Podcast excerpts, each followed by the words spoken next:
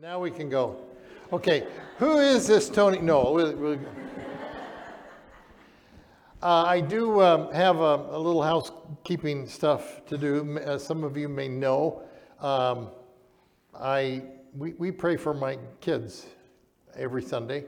Um,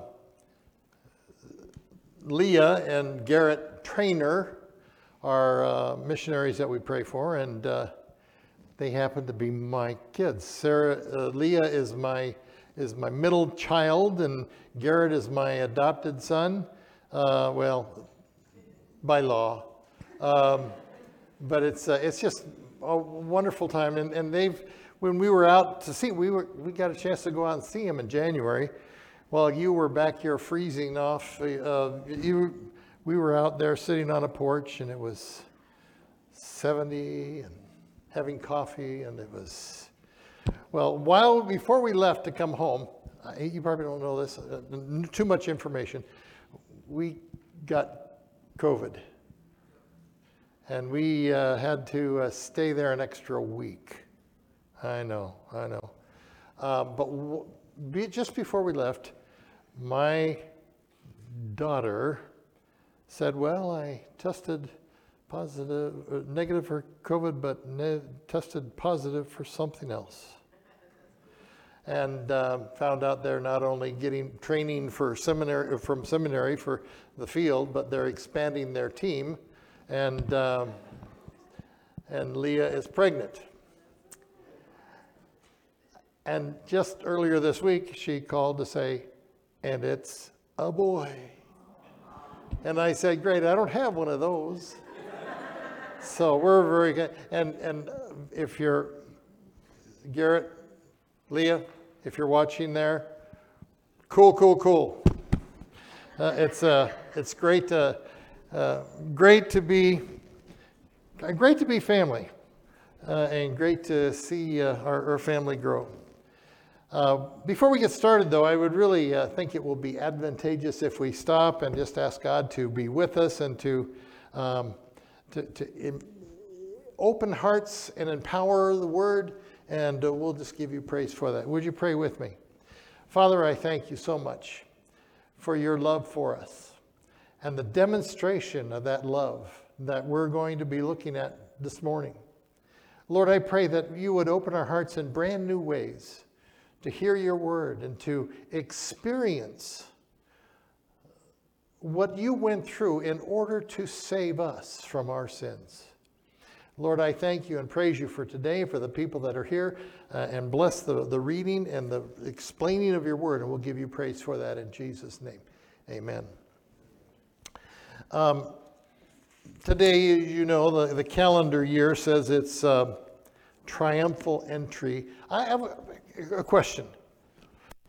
How many have been, I know you have, Keith, how many have been to Israel? Oh, good. You, you, did you have your hand up? No, no, okay. So whatever I tell you, you have to believe. No, you can you can check me on that. Yeah, um, we uh, there are two walking tours that I would highly recommend you take. Uh, when we came to uh, when we drove in, we I was in a bus with 57 other people from across the United States and uh, got to know each other on the flight over, and then we were in Galilee first, and then came down and came down to Jericho, took a right, went up the hill, 17 miles up from Jericho up to Jerusalem, and the elevation is oh, right right around 4,000 feet difference. The reason it starts so low, the lowest place on the earth is the Dead Sea, uh, 1,400 feet, uh, 1,400 feet below sea level. Jerusalem is uh, around uh, almost 2,000. Anyway, it's the difference of about 4,000 feet. And you go up and you, and you go through this, we went through this tunnel, and, and the bus stopped right at the top, right near Bethsaida, uh, Bethphage, and um, let us out. And we walked down the Triumphal Entry Trail, which is what we're celebrating today and it was uh, uh, just an incredible thing. And, and we got down to the bottom of the hill. It's about a mile down the hill to Jerusalem, and we right at the bottom of the hill is the Garden of Gethsemane, And then we walked across the Kidron, Kidron Valley and up, uh, and we didn't walk, walk here, but apparently the triumphal entry then would have crossed the uh, Kidron Valley and up on the, the east side, the northeast side, is a gate known as known at the time as uh, the sheep gate. It's right near the temple, and they would bring the sheep in that were going to be sacrificed, and they would. Uh, uh, so that's why it's, it's called the sheep gate. Now today it's probably Stephen's gate. Uh, I think they redid it, but what an appropriate place to end. I mean, here's Jesus coming to Jerusalem, and he's going to enter Jerusalem through the sheep gate, the perfect lamb, going through that gate. Well, if you continue through that gate and you walk down a, a few steps further, you got the Temple Mount on the one side, you go down a little bit further, and the Praetorium, or the, the guard where Jesus, where the Roman soldiers would have been encamped, uh, is, is right there on your, on your uh, right side. Um, and, uh, and it's interesting because the triumphal entry kind of stops there, but the Via Dolorosa would begin there at the Praetorian. Uh, the, so the, the walking tour of the one would lead into the walking tour of five days later uh, as they would as Jesus made his way to, uh, to the cross. Uh, this morning, what I want to do is I want to look at the cross. I want us to examine the, the power of the cross. And I want to do that by examining what I call the paradoxes. Paradox. I didn't really know what paradox was. I thought it was a couple of surgeons figuring out what they do next. And, but it's actually a paradox. And I, I looked it up on Google, but I can't get this untangled. There is. Um, the paradigm of Google, I used to look up Web, Webster's dictionary, but it's too much trouble to turn pages. So I just say, Google, what does paradox mean? And she told me this. Uh, paradox is defined as a seemingly absurd or self contradictory statement or proposition that, when investigated or explained, may prove to be well founded or true. That's what a par- that's what we want to look at today. And and as we look at the passages in Mark, Mark 15, we're going to see if we can find some of those. We're going to stop and and and see note places and a couple of people along the way and see what we can uh, discover from that. Uh, but let me, I've, I've been told, Good Bible Study has three very important rules four things you need to follow. And they are context, context, and context. If you don't have context, you kind of miss out the whole thing. So let me tell you a little bit about where this sets. The night before was Thursday. We're thinking, some people think that Thursday, I have a issue between Thursday and Friday, but we're going to go with Friday. Thursday night, before this all took place, um, Jesus had dinner with his disciples, known as the Last Supper. Uh, and after the supper was over, they um, went down the hill, they went across the Kidron Valley to the Garden of Gethsemane, and uh, you know they had a time of prayer. At least Jesus had a time of prayer. Uh, I think the disciples were sleeping, uh, probably a rough night or something. But uh, after, at the end of the prayer time, he had prayed three different times and, and only to come back and find his disciples sleeping. After the third time, he comes back, and who, lo and behold, here's Judas. And Judas comes with a, a, a batch of the temple guard, and they, um, and, and Judas, uh, you know the story, betrays Jesus by, by, with a kiss. And uh, I'm going to leave these out, although get them tangled up. Um, betrays him with a kiss, and, and the, that, that's, that happens. Uh, and that night, the, the, the, uh, the soldiers then take him to Annas' house. Annas is the, the previous high priest. I just found this out. He's not, he's not the current high priest. He was the high priest, but the Romans didn't like him because they couldn't push him around. They couldn't make him do what they wanted him to do. So they got rid of him. And he said, Well, then hire my son in law, uh, who is Caiaphas. So they, Caiaphas is the king. So they, is the priest. They take, the, they take Jesus to Annas, and Annas says, uh, Well, yeah, he deserves to die. Take him to, uh, take him to the acting high priest, my son in law. They take him to Caiaphas. They have a second jury or a second trial. And, uh, and Caiaphas says, Whatever my dad says. So they take him, from there, they take him to the collective group, the Sanhedrin. There's a third trial of the Sanhedrin. This is all late at night, early morning stuff. They're getting people out of bed to come and do the, be part of these trial. So they, they finally decide, the, the body says, eh, yeah, we need, to, we need to do something. Let's ask for the death, death penalty. So they take him to Pilate, the first Roman trial. And uh, Pilate, after talking to him and a long discussion, they finally says, you know, finds out that he's from Galilee. Well, that's, that's Herod's jurisdiction. Send him to Herod. So they take off, they take him to Herod. Herod hears about it and goes, yeah, I don't, I'm not going to deal with that. They send him back to Pilate, third tri- court, uh, trial. And the third trial, he says over and over again, I, I, What's the deal? I don't see anything wrong. Let me say this too every single one of these trials was illegal, never should have happened. They finally Pilate says, Listen, I don't know what to do. Um, you want, uh, I'll give you the whole Barabbas thing. And finally he says, I wash my hands of the whole thing. You do what you want to do, but I see nothing wrong here. So he washes his hands, but sort of in, in a uh, last ditch effort, he says, Okay, go, but the, you can go ahead and scourge him. Scourging is uh, sort of a we have to understand that what we're talking about is a group of Romans who have made an art form, a science of how to kill someone that would extend his grief, his pain, as, as much as it could.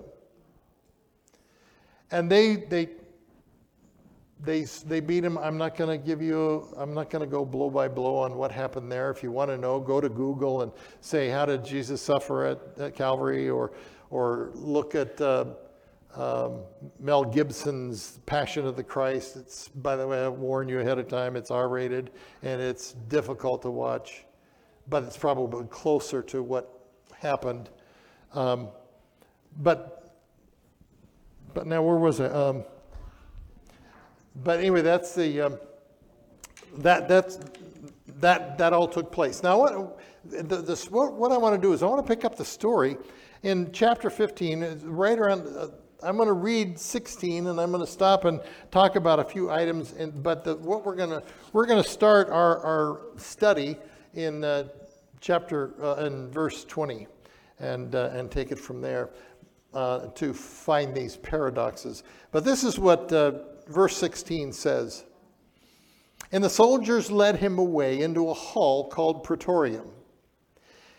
And they called together the whole band. Now, the, the word band is different translations have it cohort uh, the whole it, it, basically has to do with the whole body of military people that are there which could have been anywhere between 200 and 600 soldiers uh, so they're they take them, they, uh, they take them and give them to the, the soldiers, and they take them into the praetorium, and, and they begin to mock, they get, begin to jeer. They take a purple robe. You're going to be king? Okay, here you need a purple robe. And you need a crown. Well, they got the, the, the word that is translated, and they clothed him in purple and plated I had to look that up too. Google didn't have a good one for me on that. It means braided. They took a, some, a thorn bush and they braided it into a crown and they placed it nice and gingerly on his head. They then began to um, mock worship him. Uh, they, um, So he's got his robe on, he has his crown on, and they begin to spit on him, and they're bowing their knees in, in, in sarcastic worship. And, um, and when they're done, they take, they apparently, uh, this does, it, apparently he had a scepter as well. They gave him a scepter. Now they call it a reed, but it wasn't a reed. When I heard that they, they hit him around the head with a reed, I thought, big deal. Um, but a reed, that word translated reed, has a number of different translations, and it could be a measuring stick, a walking stick. I, the best I can understand, it was a reed that grew on, along the Jordan, and it would, would grow to be about 20 feet high. It was, it must have been something like a bamboo shoot. So they had this. It was the message made it a little bit more dramatic. I think that they, they said they used that they would hit him with a club. I think it was a, a bamboo shoot, a, a, stick of some kind. But they began to hit him around the head. Now we have a crown of thorns on his head, so I, I, I can't imagine that it would have been very pretty. The blood must have flowed. It doesn't say so, but it must have flowed. Um, they, they, uh, they, they uh, back to my text, and, and they mocked him, and they took off, and when they're done mocking him, they take off the purple robe, robe um, and they put his clothes back on. Um, and they let him out. John tells us that as they let him out of the praetorium, he was carrying the cross. Now we're going to stop there and we're going to jump over the next verse and come to verse 20. And I want to start this, this trip down, or actually, we're not going to look very much at the details along the uh, Via Dolorosa, which is the way of grief, the way of sorrow. Um, if you were to be there today, you could go to the 14 stations of the cross, which are steeped in church tradition, not so much scripture fact, I went, one uh, was reading one of them, and they were talking about the Stations of the Cross, and very proudly they announced, and some of them are from Scripture. I thought, well, if they're not from Scripture, what are we doing there, wasting our time with that? Um, but they, they, uh, we're, we're going to jump over the beginning point of this Via Dolorosa parade um, is the Praetorium. The end point is Golgotha. And we're going to go to Golgotha and we're going to pick up the story in verse 21. And, um, and we're going to find the, um, the first of our, of our, um, of our par- paradoxes. That's what they're called. Verses 22 and 23 says this. And they bring him into the place, Golgotha, which is in, being interpreted the place of the skull. And they gave him, drink, uh, gave him to drink wine mingled with myrrh, but he received it not. Now, this Golgotha, interpreted, it's Karion, Karion tapas is the Greek. Basically, roughly translated, it's the topography of the cranium. That's where that head of the, place of the skull comes from. Now today, if there's if you go to Jerusalem, you'll find two places that um, are recognized as Golgotha, or the place where Jesus was crucified. One of them is now a large church. It's called Church of the Holy Sepulchre, and there is nothing there except the church that has been decorated and ordained, uh, ordinated, whatever, uh, with. Um, by four different priestly groups have taken upon themselves to you know, and you can walk up these stairs, and, and there's this table, and it's all fancy lit with chandeliers and stuff. And under the table in the middle is a square hole, and they say that's where the cross would have gone. I, I hate to say that the church wasn't there then.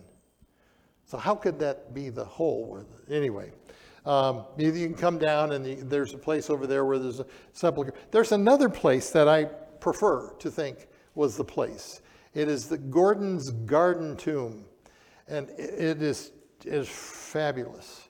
When I was there, um, oh, it must have been 15, 20 years ago, somewhere, um, the, the tour guide knew that I was a pastor, and, and so he said, uh, would, uh, would you like to do uh, communion? I said, nah. No, what I. What a what an opportunity! So I uh, I, I deliver. I we did communion there in the garden tomb. But when you're when you're sitting there, one of these you you can look over the wall of the garden area and you can see this hillside. It's a bluff, and it looks. If you look closely, 2,000 years have probably changed it quite a bit, but it looks like eye sockets.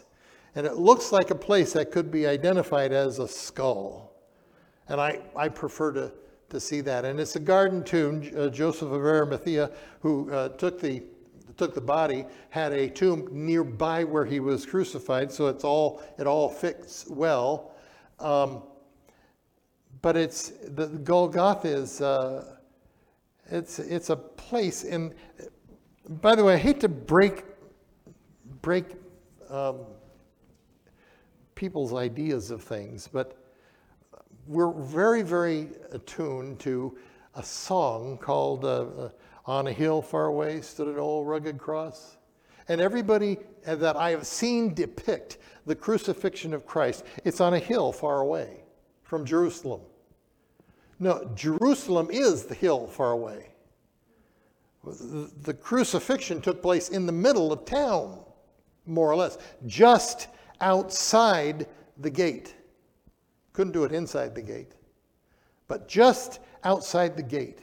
And the reason for that is they wanted as many people as possible to be able to walk by and see the disgusting person who's been doing all kinds of nasty things that deserves death and they would put a plaque on the top of it to, to name the crime that he's being that he's dying for.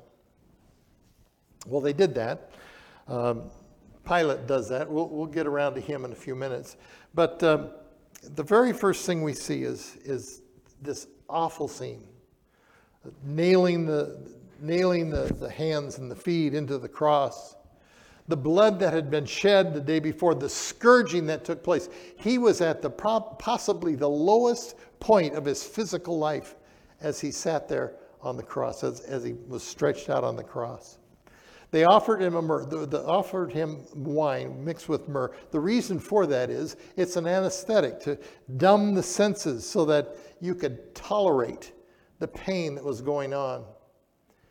And Jesus said, No, I don't want that. A lot of people think that the reason he said that is because he has just, just told his disciples, No, I'm not going to drink wine with you again till I drink it in heaven in, this, in the Last Supper. I, I, have, I don't think that was it at all. I think Jesus wanted to be fully aware to the sensations that they were foisting upon him because that was the price that he would pay for your sins and my sins. And he wanted to be there. So he said, No. The first par- par- paradox that we come to is that we come to the foot of the, the shadow of the cross, we find that weakness becomes strength.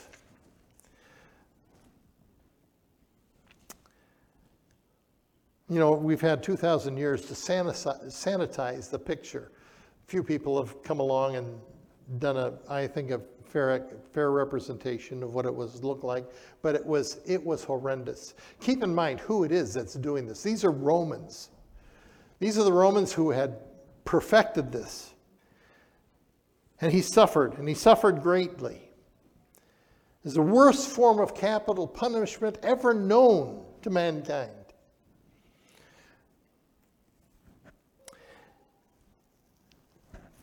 In Scripture, John simply says, For God so loved the world, he gave his only begotten Son. And that doesn't tell us anything about what he suffered, just that he gave his Son for us. Philippians says that he emptied himself. A little, little bit closer to reality, but that's still far from what actually took place. He agonized, he wrestled, he suffered. It took three hours. In fact, it's not, it's not surprising that death came so quickly because he had suffered so much. I think there was a huge loss of blood. But when uh, Josephus, no, Josephus, when uh, Joseph of Arimathea came to get the body, he went up and asked, asked Pilate for the body. He got up the nerve and went and asked, and he was really surprised. Are you kidding me? He's already dead? I think death came quickly. It was probably from three o'clock, from nine o'clock to three in the afternoon that he was on the cross. And he dies, and the last three hours, by the way, are in pitch darkness. There was a, a darkness that covered the wor- world, co- covered the area. And he suffered and he died. You know, and I, I, there's, there's passages of scripture that, that just sort of hit me in the face when I'm reading them. Uh, the author of Hebrews says, Look to the author and finisher of your faith, who, for the joy that was set before him, endured the cross. He endured the cross. He went through that pain, that agony, for the joy that it brought because it brought you and me to a point of salvation and fellowship with Him.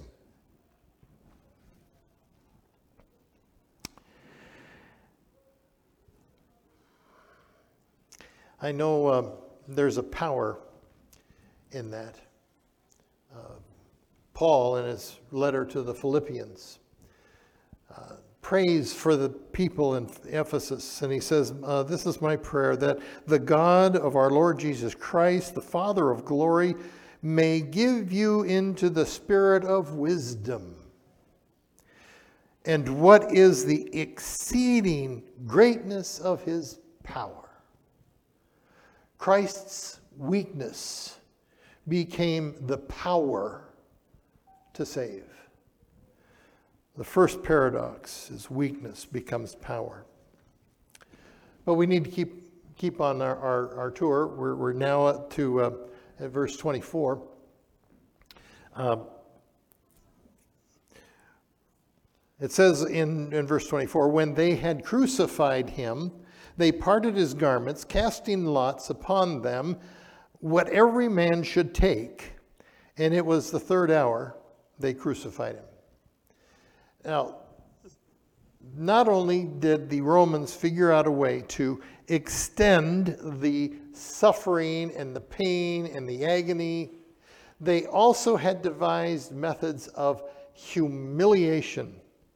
They had developed uh, this whole thing of shame, the whole mockery that took place even before the Via Dolorosa came into the picture, is part of it. But he is. Um, this capital punishment for the Romans was severe. These Roman soldiers were, were violent, emotionally calloused men. They sat there, and, and, and scripture, not scripture, history tells us that when they would crucify somebody, anybody, they would remove all of their clothes. So there they are, stark naked on the cross, humiliating and while they're doing that, they take the clothes that they've just taken off and they throw them on the ground in front of the cross. And with what is equivalent to dice, they begin to just deal out who's going to win, who's going to get what. The guys were, the, the Roman soldiers were more concerned about what they were going to gain from this experience than the fact that somebody just standing above them was dying, breathing their last not only someone, but the sovereign God of the universe was breathing his life. They couldn't care. They just humiliated him. I, uh, the second paradox, the paradox of the shadow of the cross, shame becomes glory. I, I really like to follow along with uh, the, Philippians. Philippians is one of my favorite books. books. But he tra- Paul traces this whole journey from, from uh, shame and humiliation to glory in chapter 2, verses 8 and 9. It says, And being found in a fashion as a man, he humbled himself and became obedient unto death, even death on the cross. Wherefore, God also highly exalted him and gave him a name that was above every name. His shame and his glory became his shame became glory.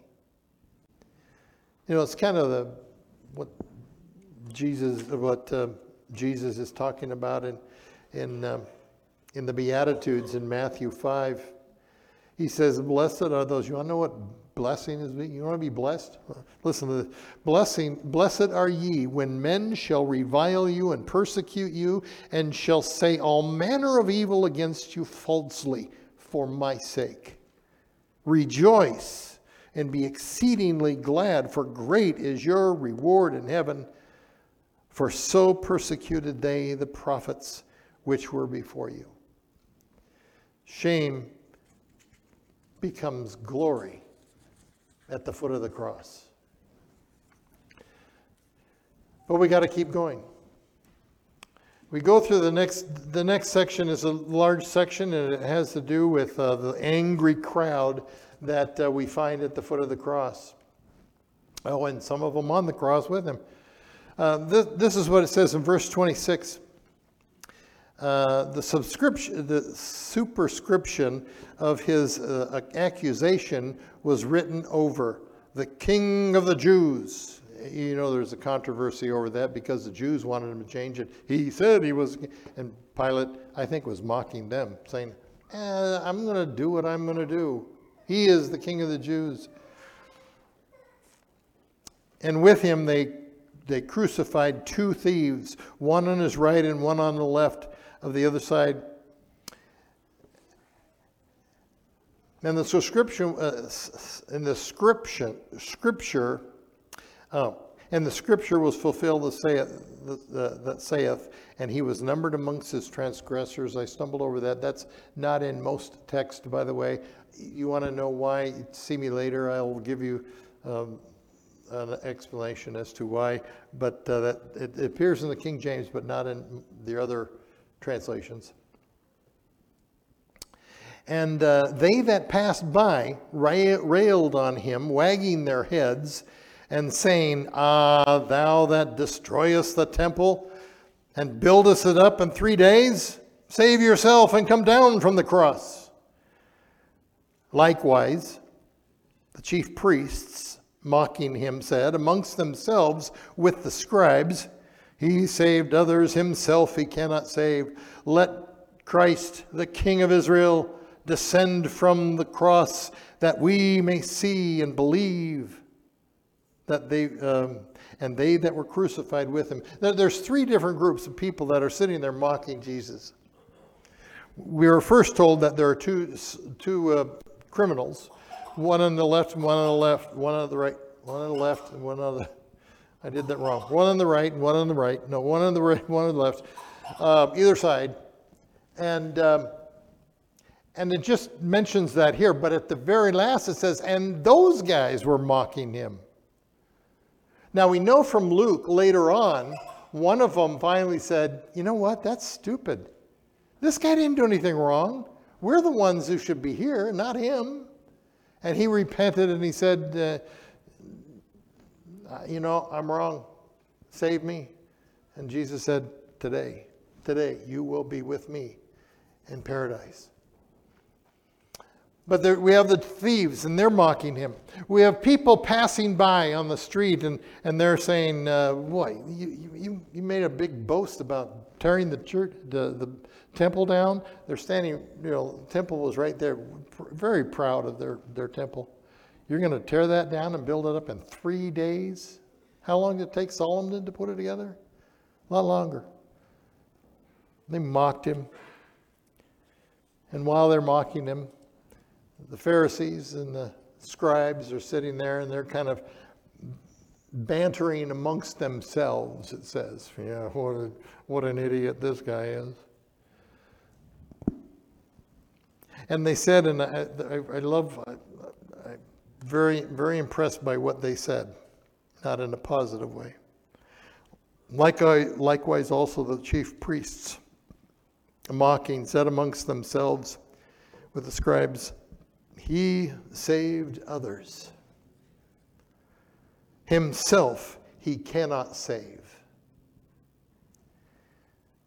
Let Christ, the King of Israel, descend from there from the cross that we may see and believe. And I've got a comment about both of those statements. I agree with one and I don't agree with the other one. He said, He saved others. Him, He cannot save.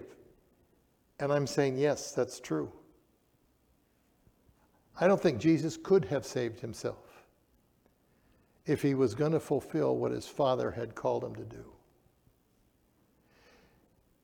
He could not have died for the sins of the world if he had come down from the cross and he loved you and me too much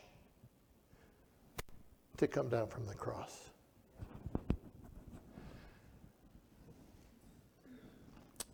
The other statement that I question is, uh, is this last line Let Christ, the King of Israel, descend now from the cross that we may see and believe. You know what? They would never have believed. They were set in their ways, and that was it. The, the paradox is that this mockery, the shame, in the shadow of the cross, mockery becomes testimony. I have to be, I, we already talked about that. The, the rest of, uh, of, of, we read Philippians 2 earlier. I want to, re, I want to finish that phrase because it completes the thought here. It completes that, that very thing. Um, Wherefore God also highly exalted him and gave him a name which is above every name, that at the name of Jesus every knee should bow, and, and of things on earth and things in, uh, things in heaven, things on earth and things under the earth, and that every tongue should confess that Jesus Christ is Lord, to the glory of God the Father. Someday, someday every single person, people who have spent their whole lives condemning, mocking, jeering, making fun of, everyone is going to bow their knee and say, Yeah, that's God. The sad part is, for many, for most, it will be too late. Okay, I just heard my thing says 12 o'clock. I'm sorry, but uh, I've got one more point. I'll hurry. There's one verse I, I left behind, and that is uh, verse 21. And they, um, and they compelled Simon the Cyrene, who, uh, who passed by, coming out from the country, and the father of Alex, Alexander and Rufus, to bear his cross. He came out after this, he came out bearing the cross and, and he stumbled, apparently, because they call Simon. And, well, who in the world is Simon? How did he get into the picture? Do we know him before? Never heard of him before. Simon, uh, Simon the Cyrene, Cyrene, they tell me, is in northern Africa, Libya area, and there was a Jewish population there, so he was probably a Jew from, from there. And he had come, he had pilgrimed uh, to Jerusalem uh, for the, peace of the, the feast of the Passover. he was staying, in, as most of the pilgrims at that time would do, they would stay outside of Jerusalem and then they would come in during the day for the celebrations. And so he was coming in and he just happened to come in through one of the gates near where the Via Dolorosa was channeling through. And, and um, I, I love the terminology. They compelled him now, the, the worst word is also translated forced, which is probably a little bit closer to Romans. I can't see the Romans saying, Oh, could you help us here? Um, they kind of put a, I was going to say a gun to their head, but it would have been a spear to their ribs, I suppose. Uh, would you, you t- pick up that cross and follow us? And, and so he did. What else do we know about him? A very b- bizarre thing he says, the father of Rufus and Alexander. Why would you add that? Why would you, who, you know, and, and I'm going to preach today, and I am the father of Sarah and Jenna and Leah. What do you care? Why would that make a difference? If, other than they knew Rufus and Alexander. The only other time we hear the word Rufus is in the book of Romans. We know that Mark wrote, wrote to the Romans. It is very possible, and it's my belief, that Rufus and Alexander and Simon became Christians as a result of what they, they witnessed in Jerusalem that day. They became members of the church in, in Rome. And so when he's writing to the Rome, he's ta- saying their names and they're going, oh, yeah, we know them. I, I think that what happened was that here was this innocent bystander just sitting there, nothing, to, he was there for other reasons. And yet, in the shadow of the cross, our third paradox, in the shadow of the cross, innocent bystanders become ardent followers.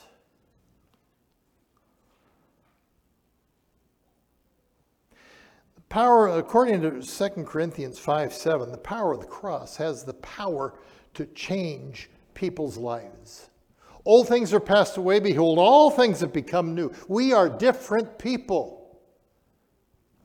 I don't know if you've uh, discovered uh, The Chosen.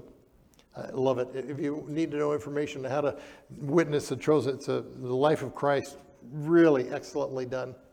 They're in the, they're still building it. There's, we're in, we have, they're just starting to do season three out of seven but it's a wonderful thing. And, and what they do is they have different ways of advertising, and they you can get T-shirts. One of the sayings on one of the teacher T-shirts I, I, I really like. I've modified it a little bit for this, but it it basically says this: I was one way, and now I am completely different. And the only thing that happened between between was the cross. The one great thing about this is that story is your story and my story if we know Jesus Christ as Lord. One of the greatest things I think we can do is share that story with others, with one another, so that we can take it and share it with those out there who don't know. Well, Friday is coming. Long time, about, about oh, almost 30 years ago, I uh, heard about a sermon done by a guy by the name of to- Tony Campolo, who did, who uh, taught uh, religion at Eastern University, where I don't know anything where that, but I learned him. It has recently been revised. Um, by, and I gotta, gotta remember his name. His name is S.A. Lockridge. Uh, he has a little thing, you want to look that up on, on Google go to the name of the, uh, the sermon that he, he's, he redid, redid. But the name of the sermon is something that I think is so pertinent for, for where we are. It says, It's Friday, but Sunday's coming. The whole purpose and the plan for what I wanted to accomplish here today is that it would prepare us to take a critical, close look at what it cost Jesus to save us. So that when Sunday comes, we're prepared to celebrate in the grandest way we can find.